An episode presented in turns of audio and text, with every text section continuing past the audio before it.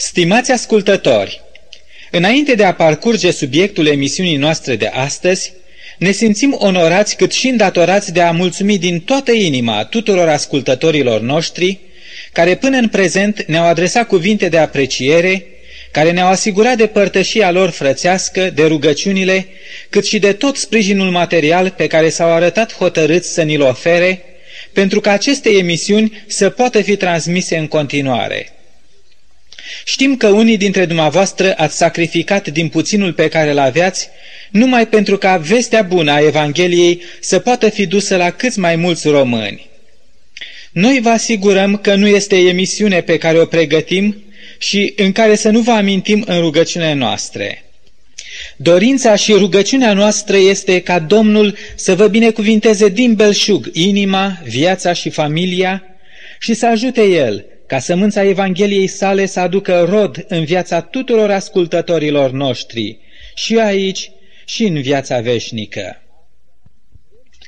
Iar acum, stimați ascultători, ca și în emisiunile anterioare, subiectul emisiunii noastre de astăzi dorește să înalțe din nou persoana iubitului nostru mântuitor. Pentru creștini, Isus nu este doar o personalitate ilustră care a trăit cândva în urmă cu mai bine de 1900 de ani ca o stea, a cărei lumină a fost atât de puternică încât nu a reușit încă să se stingă în conștiința oamenilor, deși ea a dispărut de mult. Nu, din potrivă, Isus este o personalitate vie, pururi vie, care s-a înălțat la cer pentru noi, ca Domn, Mântuitor și mijlocitor între Dumnezeu și oameni. El este cineva căruia ne putem ruga, în care putem investi sentimentele noastre de iubire, de încredere și adorare și de la care putem obține totdeauna tărie, încurajare și ajutor la vreme de nevoie.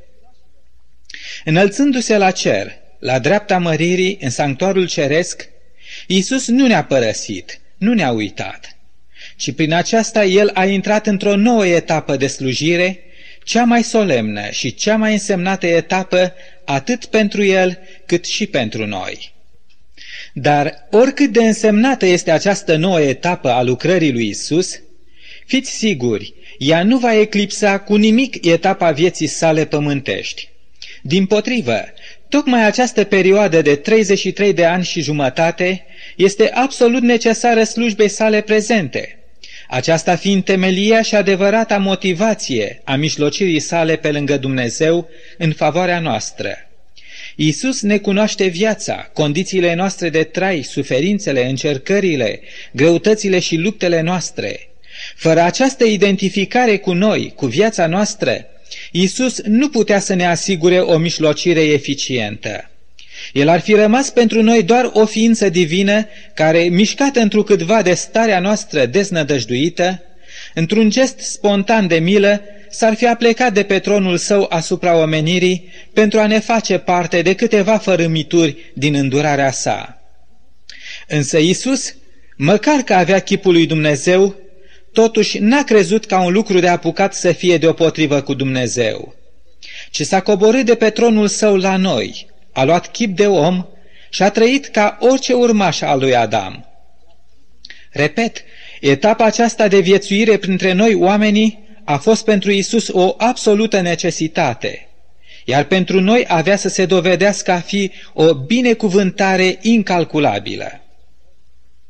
Vrând să vorbească despre noua slujba a lui Isus în cer, însuși scriitorul epistolei către evrei nu vede cum ar fi posibil să o prezinte în toată dimensiunea ei, fără ca să amintească despre viața pământească a lui Isus, fără să sublinieze o intimă legătură între cele două etape și cât de condiționată avea să fie lucrarea lui Isus de mare preot în sanctuarul ceresc, de experiența vieții sale ca om. Da, Isus a trebuit să se asemene cu noi în toate lucrurile, să guste din plin tragedia vieții noastre pământești.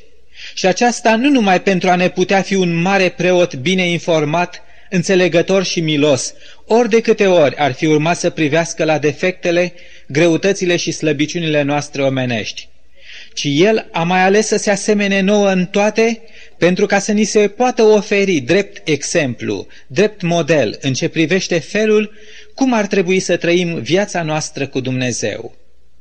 Vedeți dumneavoastră, idealul lui Dumnezeu prin coborârea Fiului Său aici între noi nu a fost doar Golgota și apoi înălțarea sa și instalarea în sanctuarul ceresc. Nu a fost numai răscumpărarea noastră din păcat, ci și educarea și formarea noastră pentru a trăi o viață fără de păcat, o viață biruitoare, asemenea cu viața Fiului Său prea iubit. Dacă moartea lui Isus a fost destinată să rezolve răscumpărarea noastră, atunci viața sa pământească a fost destinată să ne slujească drept model. Însuși Domnul Hristos a subliniat la un moment dat acest rost al vieții sale, prin cuvintele, citez, Pentru că eu v-am dat o pildă, ca și voi să faceți cum am făcut eu. Evanghelia după Ioan, capitolul 13 cu versetul 15. Dar poate că cineva dintre dumneavoastră ar fi puțin intrigat și ar dori să întrebe, dar de ce tocmai Isus? De ce numai El ar putea fi considerat modelul suprem al omului? Din câte știu, lumea aceasta nu a dus lipsă niciodată de oameni mari, oameni morali, cum se cade, plini de înțelepciune. De ce nu ar putea una dintre aceste mari personalități să fie luate drept model suprem? După părerea mea, verificată cu Sfânta Scriptură, două lucruri sunt necesare pentru a deveni model de săvârșit pentru omenire. În primul rând, acea persoană trebuie să se bucure de o reputație ireproșabilă, atât din partea lui Dumnezeu cât și din partea oamenilor. Trebuie să posede un caracter integru, o viață fără nicio pată. Despre întreaga omenire, Scriptura declară, citez, căci toți au păcătuit și sunt lipsiți de slava lui Dumnezeu. Epistola către Romani, capitolul 3 cu versetul 23. Și la întâia epistola a lui Ioan, la capitolul 5 cu versetul 19, cuvântul lui Dumnezeu adaugă, citez, Toată lumea zace în cel rău. Așa încât nu poate exista niciun om despre care se poate spune așa cum a spus apostolul Petru despre Isus, el n-a făcut păcat, sau așa cum a declarat chiar Pilat, eu nu găsesc nicio vină în omul acesta. Iar pe de altă parte, în toată istoria lumii, nu se cunoaște niciun om care să fie avut curajul să mărturisească despre sine însuși, în mod public, ca Isus. Cine dintre voi mă poate dovedi că am păcat? În al doilea rând, acela care este ales ca model pentru restul omenirii, va trebui să ofere o singură imagine în ce privește faptele și cuvintele sale. Notați că Isus a spus, eu v-am dat o pildă. El nu ne-a spus să faceți cum v-am învățat eu, ci cum am făcut eu. Aici este marea dificultate. Lumea, cei drept, în toate timpurile, a avut parte de oameni mari, de frunți luminate, oameni cu o puternică convingere despre ei înșiși și despre cauza pentru care ei au ales să trăiască, oameni care nu au precupețit niciun efort, nicio jertfă pentru a înflăcăra și inspira mulțimile cu învățăturile lor. Dar realitatea este că niciunul dintre ei nu a avut curajul moral să spună, asemenea lui Isus, să faceți cum am făcut eu, pentru că eu v-am dat o pildă. În viața acestora totdeauna au existat distanțe mai mari sau mai mici între a zice și a face. Dar când ne întoarcem privirea spre Isus, lucrurile se schimbă. Deschideți, vă rog, oricare din cele patru evanghelii și citiți. Citiți oricare din afirmațiile Domnului Hristos despre ce ar trebui să facem noi. Și apoi încercați să verificați dacă Isus a făcut la fel, dacă El însuși a fost dispus să treacă la împlinirea propriilor sale afirmații.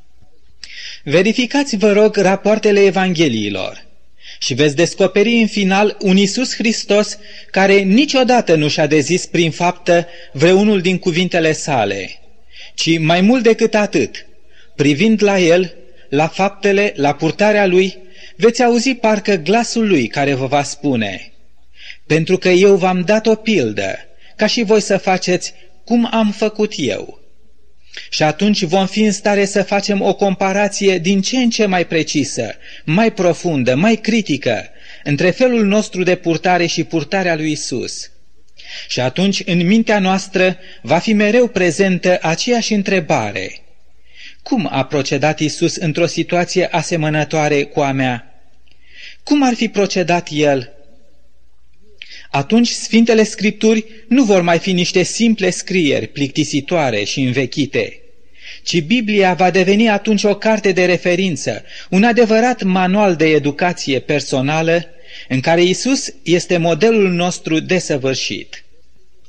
Fără îndoială că sunt mulți printre ascultătorii emisiunilor noastre care gândesc că le-ar fi imposibil să trăiască o viață de biruință totală asupra păcatelor lor favorite, o viață cinstită, curată, ordonată și în totul predată lui Dumnezeu. Dacă și tu ești unul dintre aceștia, prietenul meu, ascultă numai invitația Domnului Isus. Veniți la mine toți cei trudiți și împovărați, și eu vă voi da odihnă.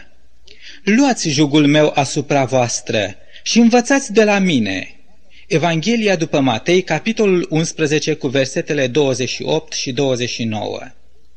Priviți la Isus, stând în pustie sub tirul celor mai puternice ispite ale lui satana, menite să atace cele mai subtile și mai profunde fibre ale instinctelor și ambițiilor firii noastre pământești, și anume, instinctul de conservare exprimat prin foame, spiritul de vanitate, de încredere în noi înșine și ambiția de a fi cineva în lumea aceasta, de a stăpâni peste alții. Citiți, vă rog, prima parte a capitolului 4 din Evanghelia după Matei și învățați de la Isus secretul rezistenței sale, cât și secretul biruinței sale. Poate credeți că Isus a stat în fața lui satana senin, netulburat, ca un actor care nu tresare câtuși de puțin în fața pistolului adversarului său, pentru că știe că acesta este încărcat numai cu cartușe oarbe. Sau poate credeți că în acele momente Isus a deținut cine știe ce mișloace secrete de apărare contra ispitelor lui satana, secrete care nouă astăzi nu ne-ar sta la îndemână. Nu, totala noastră încredere și așezare de partea voinței lui Dumnezeu, totala noastră ascultare de cuvântul său și sprijinire pe acest cuvânt ne poate asigura și nouă aceeași biruință ca a lui Isus. Fiți siguri, Isus a biruit pe satana ca om. De aceea spune cuvântul Scripturii la epistola apostolului Pavel către Filipeni, la capitolul 2 cu versetul 9. Citez. De aceea și Dumnezeu l-a înălțat nespus de mult și i-a dat numele care este mai presus de orice nume. Și acum ascultați și făgăduința pe care Isus ne-a făcut-o tuturor acelora care dorim să învățăm de la El și să facem și noi cum a făcut El. Citez. Celui ce va birui, îi voi da să șadă cu mine pe scaunul meu de domnie, după cum și eu am biruit și am șezut cu tatăl meu pe scaunul lui de domnie.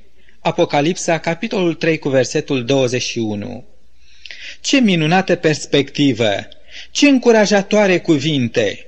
Iisus Hristos se adresează azi, acum, tuturor acelora care stau prinși în capcana ispitelor lui satana. Curaj! Îndrăznește, tu poți fi mai mult decât biruitor. Încrede-te în Dumnezeu și în cuvântul Său, căci eu v-am dat o pildă ca și voi să faceți cum am făcut eu. Mai mult ca sigur, că cei mai mulți dintre dumneavoastră, stimați ascultători, credeți în existența lui Dumnezeu, în faptul că El ne-a creat după chipul Său, că El este Tatăl nostru și El dorește ca noi să fim copiii Săi. Dar cât de des uităm acest fapt? Cât de des uităm că Dumnezeu nu ne-a creat cu scopul ca să rămânem niște străini față de El, niște ființe pierdute sau izolate undeva în infinitul Său univers, ci El ne-a creat cu dorința de a comunica cu noi și noi cu El. Noi am fost creați ca să răspundem iubirii cu iubire, bucuriei cu bucurie și încrederii cu încredere. Noi am fost creați ca să întreținem o părtășie strânsă cu Dumnezeu. Mulți doresc și se întreabă Cum? Pe ce cale aș putea să mă apropii mai mult de Dumnezeu? Sau pe ce cale ar putea găsi Dumnezeu un acces din ce în ce mai mare la viața mea, ca să-mi vorbească, să mă învețe? Priviți la Isus, modelul nostru. Priviți la viața sa de comuniune cu Tatăl Său Ceresc, la viața sa de rugăciune. Cât de importantă a fost aceasta pentru Isus? Despre Isus citim adeseori pe paginile Evangheliilor că, pe când era întuneric de tot, Isus a ieșit și s-a dus într-un loc pustiu ca să se roage acolo. Eu sunt sigur că dacă Isus nu s-ar fi rugat așa cum obișnuia, cu siguranță că nu ar fi putut trăi o viață așa de înaltă și de sfântă precum a trăit. El este acela care, în zilele vieții sale pământești, aducând rugăciuni și cereri, cu strigăte mari și cu lacrimi, către acela care putea să-l izbăvească, el este acela care a fost trimis să ne slujească drept model, să trezească în noi simțământul nevoilor și posibilităților noastre reale, pentru ca să practicăm ca Isus spiritul totalei dependențe de Dumnezeu.